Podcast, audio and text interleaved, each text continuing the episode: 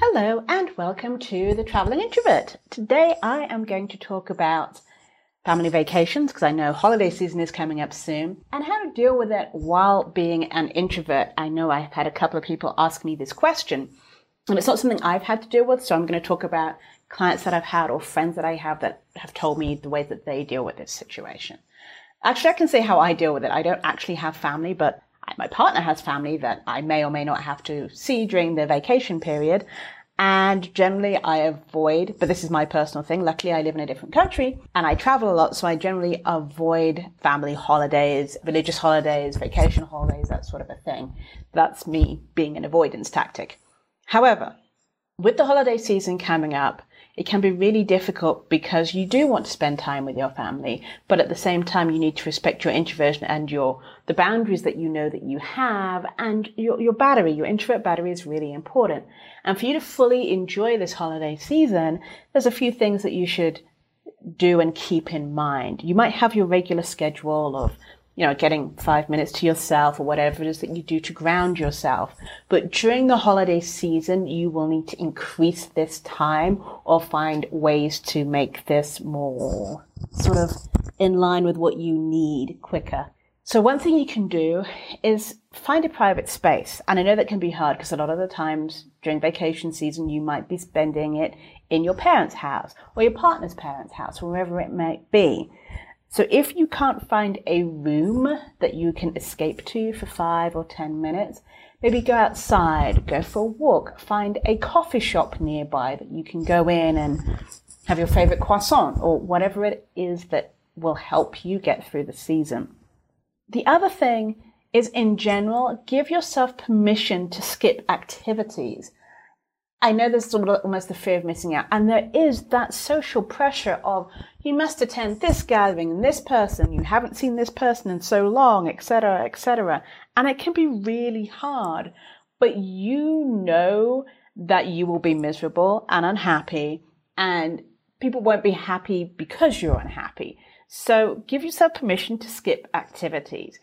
Schedule it or and schedule it out. So Make sure you don't have three things back to back to back. Make sure you maybe do one or two things a day. The other thing you can do is make allies with other introvert members of your family. Hopefully that you are not the only introvert member in your family and make allies. So maybe you two or you three or you five can spend alone time together because you know how to do that. You can all sit in one room and read a book and everyone's fine and it's your recharge time.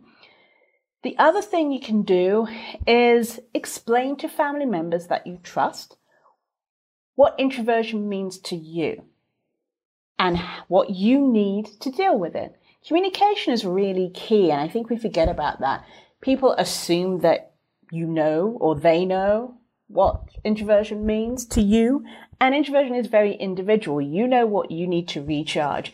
You know how many events you can go to before you tap out you know what you need. And so you need to be able to communicate this to your family members and have them understand and not judge.